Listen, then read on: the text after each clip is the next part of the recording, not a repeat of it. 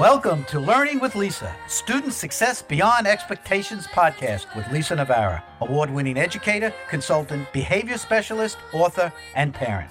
This podcast provides support for school leaders, educators, and parents. We share and discuss evidence based resources that are embedded in social and emotional learning to meet the needs of students who struggle focusing and learning. Teachers and parents find information and strategies to improve students' academic, behavioral, and social emotional performance. It's time to turn kids from I can't into I can.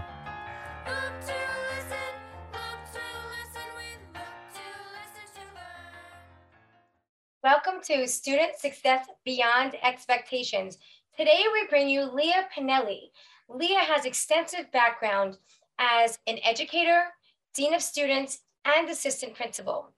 And Lia's passion within education really relies within her experience as a dean, as she saw so many students repeatedly coming to her for discipline concerns.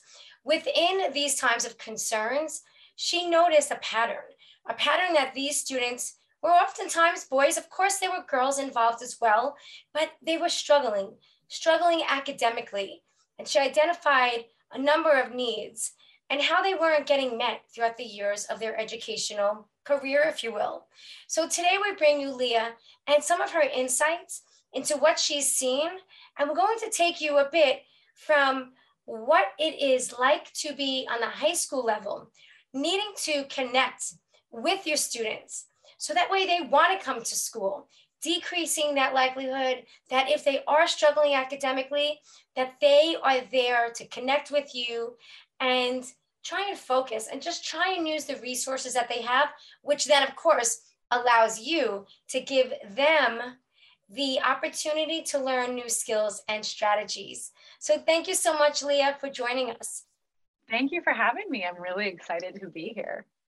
Can you talk to us a bit about your experiences as a dean and as it as it relates to to behaviors yeah i would love to do that um, you know what um, one of the things actually is that i was just thinking that i didn't share with you but it relates to my being a dean is that i actually struggled tremendously in high school um, I was a perpetual truant. And if you're not familiar with that term, it means that I cut class constantly. I was, we didn't have a dean at my high school, but if we did, I would have been the kid in the dean's office all the time. Um, and um, it's one of the reasons why i became an educator was because for me in high school i did not have an adult that um, i felt like really cared for me. My parents cared for me but they didn't know what to do with me. That was very different. And i was a teenager. I didn't want to be around my parents. I didn't respect them you know all of those things that teenagers do. But there weren't any adults at my high school to help me navigate you know like adolescence. It's such a hard time, right? It's confusing. All of these things are happening with us. And so, part of the reason, um, one of the biggest reasons I became an educator to begin with was because I really wanted to be an adult that was um, an advocate for kids who were struggling. And um, not just an advocate, but an adult who cared uh, enough to really connect with kids who were having a hard time at school. Um, and I know a lot of educators go into it because they love their content, they really want to teach math or whatever. But I was like, no, I just want to connect with kids who are struggling. So when I had an opportunity to um, apply for a position as a dean of student discipline, I took it because I'm like, those are my kids, right? Those are my favorite kids to work with um, because I really believe that um, every child really needs at least one adult that knows them and um, cares for them deeply at school. Um, and so um, I as a dean, um, I had that opportunity, right, to get to work with teens in that way, teens who are really struggling. And what I noticed, as you mentioned, was there was a, you know, huge uh, reality of disproportionality in terms of who was coming through the dean's office. And it's no surprise if you're paying attention in education that the kids who were coming through my office were often repeatedly coming through my office, like you said, and they were disproportionately boys and boys who are also classified as special education boys and also um, because of the disproportionality within special education, I was also seeing higher numbers of boys of color. Um, I would definitely see girls, and I would definitely see white and Asian kids, uh, but um, but they were the minority in my office compared to the number of boys that I was seeing. Why do you think that is? What is it that they were not getting that you think that they really needed? Yeah, you know, um, I think that our school system is really set up to um, to uh, for achievement, but student achievement, the definition of student achievement, I don't actually think is synonymous with student learning and student growth, unfortunately. And I think there's a lot of reasons for that that we probably don't want to get into here, right? But um, I think that um, it's unfortunate, and I think that there are very few educators that would disagree with me on this. The way that the system is actually set up now is it's very much in this kind of conveyor belt fashion where we need to get these huge numbers of kids through and ready, college ready, um, in this really short amount of time. And so what we've done is we've really had to, over the years, over the decades, tease out all of the what we might call extras or electives, right? So we tease out the things that foster curiosity, that foster creativity, that foster innovation, and foster exploration and imagination. We have had to tease all of those out because we need things we can measure.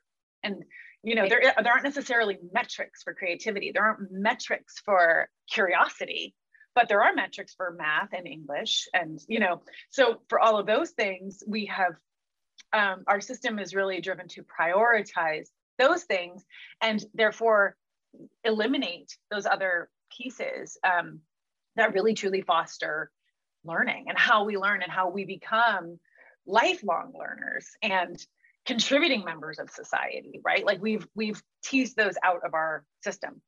And so i think what happens um, and, and i think this actually starts to happen at a very young age and i know i've seen this as a parent of a boy um, and again, I'm I am speaking in huge generalizations here when I'm using any kind of gendered term like boy or girl. But um, in my experience, what I noticed um, was that when COVID hit, and all of a sudden schooling came into our kitchens, and I was watching schooling happen, and then getting the curriculum from the teacher in the first grade, and and the the schedule for the day was 100 percent reading and writing and arithmetic and there was no art and there was no nature and there was no science and there was no discovery and there was no imagination and there was, all of that was gone and i emailed the teacher and it was no fault of her own right she had a job to do but but when i said where did these things go and she said oh well they're embedded and I know what that means. I know what it means when we say it's embedded. It means we as teachers are doing double duty, trying to squeeze in what right. we believe is important, right. but also trying to teach to standards that we have to teach to.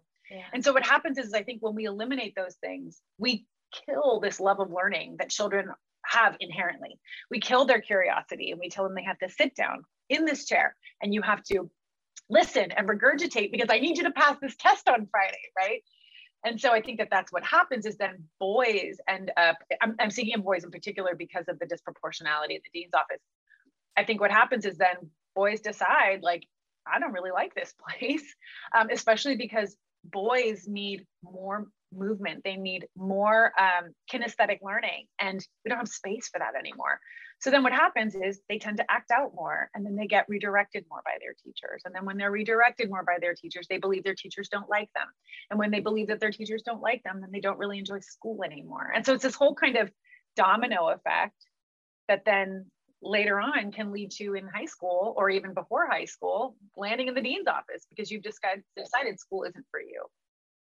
Yes. Yeah. And it's a whole linear type of um, reaction. And it's that constant experience of feeling like a failure thinking that you're bad when yes. really we need to increase the resources the resources for educators and the resources for students and so if we were able to have additional resources for both educators and students, what do you think those resources might look like?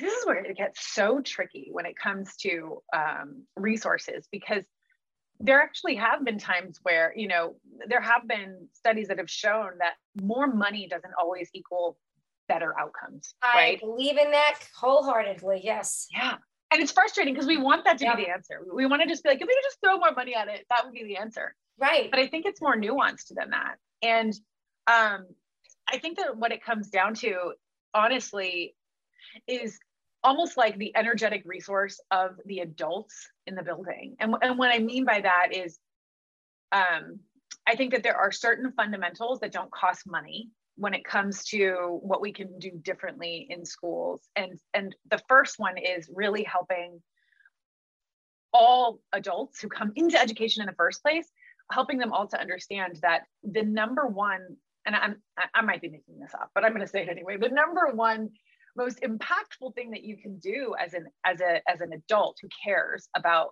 a kid is to establish an authentic and meaningful connection with that child to show that child that you actually care about them because when a child feels like you care about them then they are primed to learn from you but you and I both know, because I'm sure, Lisa, you probably had teachers that you didn't like and you weren't about to learn a thing from them, right? Or and, and there, there are some exceptions to that rule. There are teachers that we don't like and we actually can learn quite a bit from. But generally speaking, when teachers really know how to and are encouraged to and are given the space to and to establish a connection with students, um, that in and of itself can work wonders. Now, but here's the thing is I cannot establish a meaningful connection with all 180 of my kids, right? If I have 180 kids, I can't expect they're all going to feel a connection with me. And in fact, that would be huge. That would be overwhelming for me, maybe, right? But if when we talk about student to faculty ratios, then if we have enough staff, enough of a diverse staff, and when I say diverse, I do mean racially, socioeconomically, I mean, so many factors in terms of background, having a diverse staff so that even if I have Joey in my classroom and Joey doesn't connect with me, Joey might connect with the basketball coach. Joey might connect with the school based therapist. Joey might connect with the secretary at the front, right? Um, but having enough adults um, in proportion to the number of kids and then also creating spaces for students and adults to um, connect in relaxed environments. So it's not about you're here to study and learn and then you go home, but instead having the resources to have school events or to have um, you know a chill room for kids and, and adults alike or places where there's proximity and, and mingling among um, students and staff so that they can actually know like and trust each other you're talking about a number of things here. You're yeah. using SEL in a yeah. lot of what you're saying. Yeah. Really between the social part, the connecting part. But exactly. first, we want to go back to the funding because you're right. Mm. Funding is not something of a solution that is going to absolutely have positive outcomes. In my opinion, give me yours. Tell us what you think. In my opinion, I think that is a lot of money being given in a system that is used to being run in a certain way. And that certain way yes. isn't always working. Yes. No matter how caring the individuals within the school system are. That's right. I think the pivotal point here for funding to work is we need to educate ourselves on how children learn what mm-hmm. they need at what age. Find that out, see what is not being delivered in the curriculum in each one of those grade levels, or even in elementary to middle school to high school, and then provide the professional development and use that funding for that specific knowledge and skills that educators need. What do you think about mm-hmm. that? Yeah, yeah. I mean, I, I think that what you're saying makes sense. And I think that one of the things that I have heard a lot from teachers is that feeling uh, that it's it's not realistic right so for example if we know that and, and we do know right that uh, especially um, i'll use boys again as an example but we know that boys from you know you know toddlerhood up through elementary are going to learn best if they're able to touch and hands on and feel and climb and move and tumble and all of it. I think what, what happens is is we have teachers who say well that's not realistic. I can't possibly teach that way. Um, or that might be good for this group of boys but that's not going to be good for this group of girls or for this group of non-binary kids or whatever it is and so how can i think what ends up happening is is teachers feel stretched so thin that they feel like they can't meet the expectations so then i think they do exactly what you were just saying which is then they just revert back to like, well, this is how we've always done it. And right. we're just going to keep doing it that way. Right. And really, because I'm a practitioner of it, I'm a creator yeah. of the resources too. And I'm an educator of how to use these social, emotional, and specific learning tools that it is, if, if you understand the cognitive skills that are needed from elementary to secondary, you'll find that it's just a way in teaching mm. and connecting, but mm. really where it's allowing the students to use the cognitive skills of positive self talk and how to focus and self regulate, that they start to feel a little bit more in control. And then so does the teacher. Just like you said something to me earlier, you said, We know how humans learn, but we're mm-hmm. not doing it. Mm-hmm. And that I would imagine also is part of the conversations that you've had with some of your colleagues in I don't have time for social emotional learning. Right. Right. So talk to talk to us about oh that hesitancy, that feeling of overwhelm, or maybe even misunderstanding of what SEL is that yeah. could help our listeners. Um, yeah, I think that themselves. Yeah, I think that a lot of people think that, and this is what I've gotten feedback from teachers on as well, is this idea of like, oh, well, now I have to be an SEL expert too, because right. I'm already an expert in US history. And so now I have to do that too. And I have to know how to manage a classroom, not, not realizing that it's not an addition. It is something that is integrated into what we're already doing. It is the actual embedded, right? Like the first grade teacher told me, it's embedded. Um, but it is truly, right? Because but but here's the thing is I think another another thing that I've had teachers say to me is that they don't have good social emotional skills. Yes. And so then it's like, so now in order to be a teacher, I have to, I'm expected to teach something that I can't even really do for myself. And then how embarrassing that can be for some people to admit, right? That they they're not good at it either. Um, you know, something, so I think I think, I think that SEL has been uh, a buzzword for so long yeah. that people feel like they should know and really understand what it is. When in actuality, they haven't been trained. So what you're saying is they feel embarrassed or hesitant about it all, or not saying I'm I'm not open to learning more because they feel like they're so far behind this giant eight ball that yeah. how do I catch up? But it's yeah. not fair to them. And I think that comes down to leadership.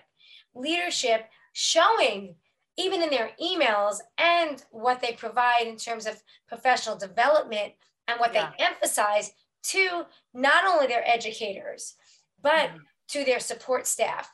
And if you really want, to know. I also think it belongs in the cafeteria, cafeteria workers and custodians and building yeah. wide. But we can start smaller, support staff and teachers. Right, right. Well, you know, I was just thinking, Lisa, when you said that was that um, I have a couple of clients now who are uh, therapists and they have shared, and you may have heard therapists say this as well, like people think that because you're a therapist or a psychologist, that then you should just have everything perfectly all together because you're a therapist, right? So your kids should be perfect and your life should be perfect, you know, or, or like a doctor, for example, a medical doctor, where people will think, you know, well, how could that doctor, like, you know, we've known doctors who are smokers, like, well, how could that doctor be a smoker? He's a doctor. How could he be, how could she be overweight if she's a doctor? Like, she shouldn't she know how to eat? And so we have this idea sometimes that, you know, if I'm a therapist, people think I should have it all figured out. And I think it's the same with ESL. It's like, well, in order for me to teach ESL to kids, then I should be perfect. I'm sorry, did I say ESL? I meant SEL.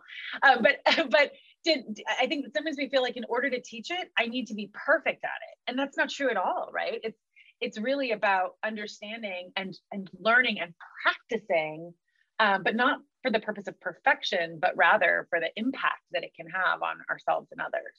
Right, the impact that can have on ourselves and others. So, what kind of advice, knowing that what you've seen as a dean, knowing your experiences within the classroom, and knowing the mentality and the thoughts and concerns of your colleagues.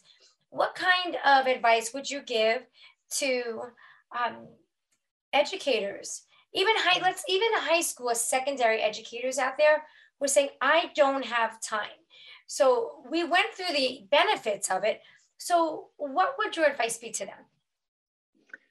Yeah, you know, I think the first thing that I would say is um, I've never met a teacher who had really strong classroom management and who didn't need a lot of support with discipline, who also said, I don't have time for SEL.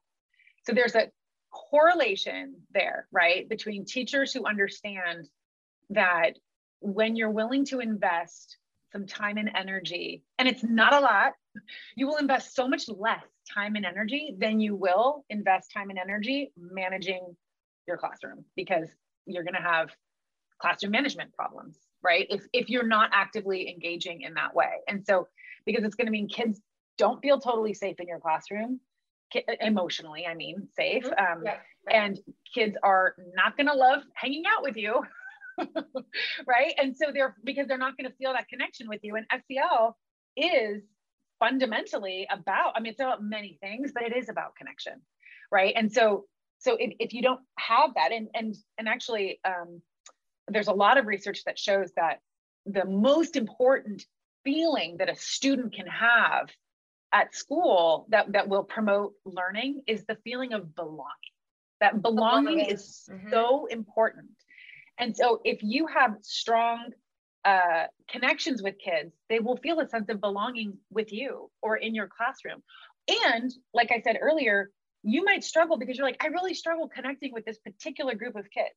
So for me as a dean, and as an educator, I had trouble actually connecting with really high achieving kids. Like, I'm like, I don't get it. I was such a like bad kid in, in high school that like, I don't, I don't even understand these like really good high achieving kids. And so I would often, I found my, I I would, I found, I caught myself kind of keeping them invisible in my classroom. And I realized, wait a minute, that's not fair to them either. Right. Like, and so really tr- starting to expand your awareness around who am I including and who am I excluding, but it doesn't mean that now I have to be some champion for the high achieving kids either, because I can tap other colleagues who have strong connections with kids in that population. So what right? you're saying is that's a that's a huge, um, really resource right there. Is that you're saying becoming more self-aware, and just becoming more self-aware, and so and the, of this social awareness as well, and where you fit mm-hmm. in yeah. That's social emotional learning. Exactly. Yeah. That's all it is. It's being aware of your feelings, what you're doing, the role that you have with your own students and even colleagues.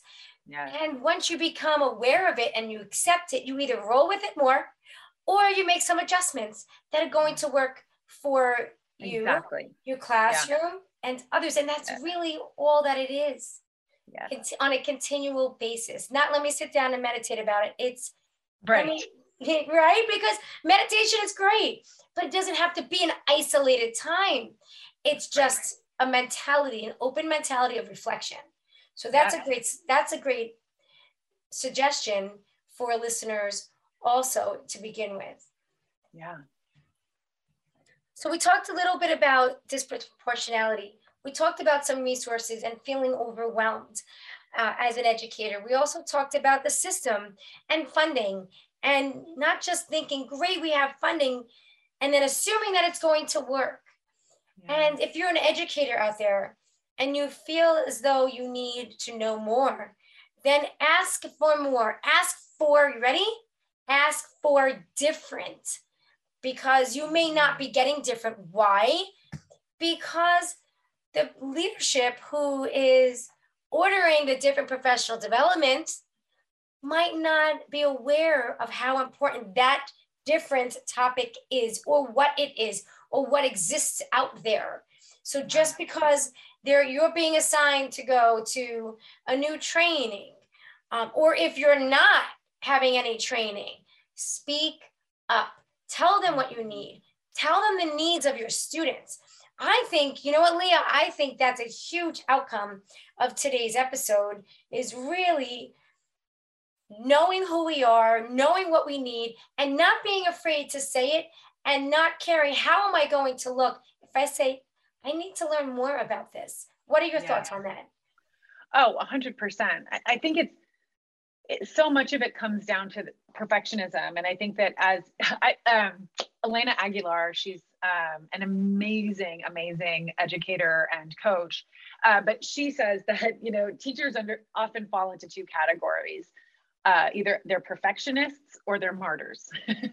and um, I think I, I probably fall into a little bit of both, but it's that perfectionism idea that like I can't possibly do this if I'm not really perfect at it. And and nobody expects you to be perfect at it. In fact, social emotional learning is really about learning how to and what great modeling for students right learning how to like i'm going to try something i'm not good at it yet i'm willing to fail and then i'm going to get up and do it again because that's what we want our kids to do all the time right and so it's really that matter of of um, letting go of the perfectionism and and i think just kind of exploring it and exploring what genuine connection can look like with students and and modeling those skills for them lia when you mention um, the mindset of professional perfectionism and being a mentor, this is also something that you really specialize in. Would you like to share um, with the individuals and listening right now uh, how they can reach you and and what what it is that you offer to other individuals other than students as well? Yeah, absolutely. Um, so you can find me at liapinelli.com is my website. And I also am on uh, Facebook and Instagram at Lia Pinelli. That's L I A P I N E L L I. Um, and I actually am no longer um, a public school educator anymore. I am now a life coach. Um, and you can read that whole story on my website. But essentially, I I grew into life coaching out of um, really wanting to have more life tools to offer students um, at school and with for my own students. And um, i now am life coaching full time so i would love to hear from some of your listeners. And i always love talking about education. It's one of my huge passions. And so i really appreciated getting to come on. Well there's a there's a link there that we discussed earlier which is that self-regulation piece. Being able to manage your thoughts feelings and actions as a student a child as well as an adult. And so i really right. feel like you're you're you're living your purpose and you're still out there. You're helping in so many ways. I will have your information in our description here so that way people know where and how to reach you. Thank you so much for joining us today. It was a pleasure learning from you really making us think about education what we need and how as educators if we're feeling overwhelmed then we need to speak up and ask for what we need based on what our students also need. So thank you very much. We look forward thank to seeing you, you again. Lisa. Thank you. Thank you for listening to the Student Success Beyond Expectations podcast, where school leaders, educators, and parents meet on behalf of children who struggle with learning. To bring workshops to your school or organization, contact Child Behavior Consulting and get started with resources available at childbehaviorconsulting.com Amazon, and teacherspayteachers.com for ready to use resources and children's books. If you enjoyed this podcast, remember to review, subscribe, share, and give us a shout out on social media.